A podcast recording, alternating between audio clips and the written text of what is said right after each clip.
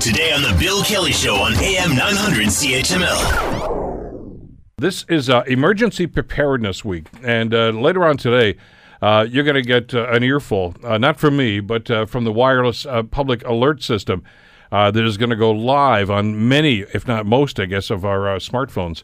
Uh, that's only one part of the stuff I want, uh, I want to have a conversation with, though. Uh, Connie Verhaeghe is with us, who is the lead emergency preparedness coordinator for the city of Hamilton. Thanks for coming in today. You're welcome. It's great to have you here. There's so much I want to talk to you about. Get into the emergency, the public system in a second, okay? Sure. But your job uh, is is obviously us preparing for emergencies, which can take all shapes or forms. They can be catastrophic. They could be well. We've seen just watch the news for 15 minutes and you see what's going on around the world.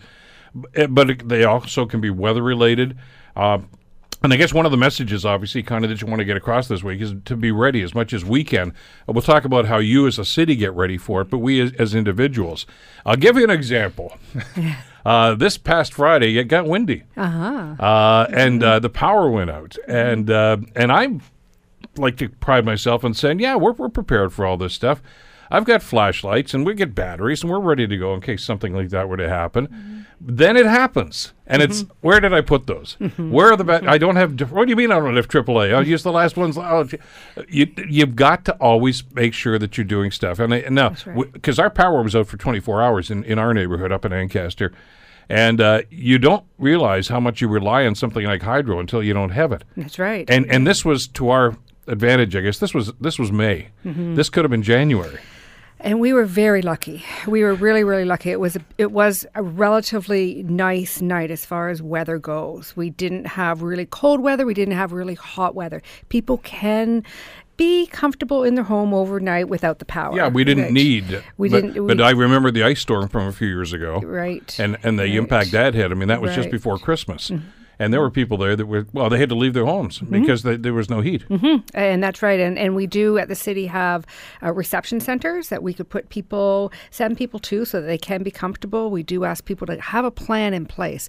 So, so this week is all about getting prepared and what the city of Hamilton has done. And you'll see it on the website if you go to the uh, www.hamilton.ca slash emergencies. It's five days to emergency preparedness. And what we're asking everyone to do is to take each day and do something.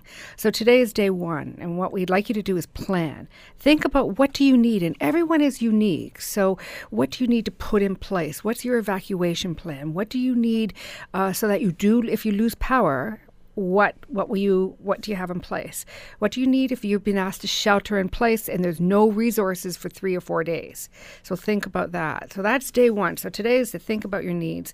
Tomorrow is to get your kit. So what do you need for your kit? And we ask you you get two kits.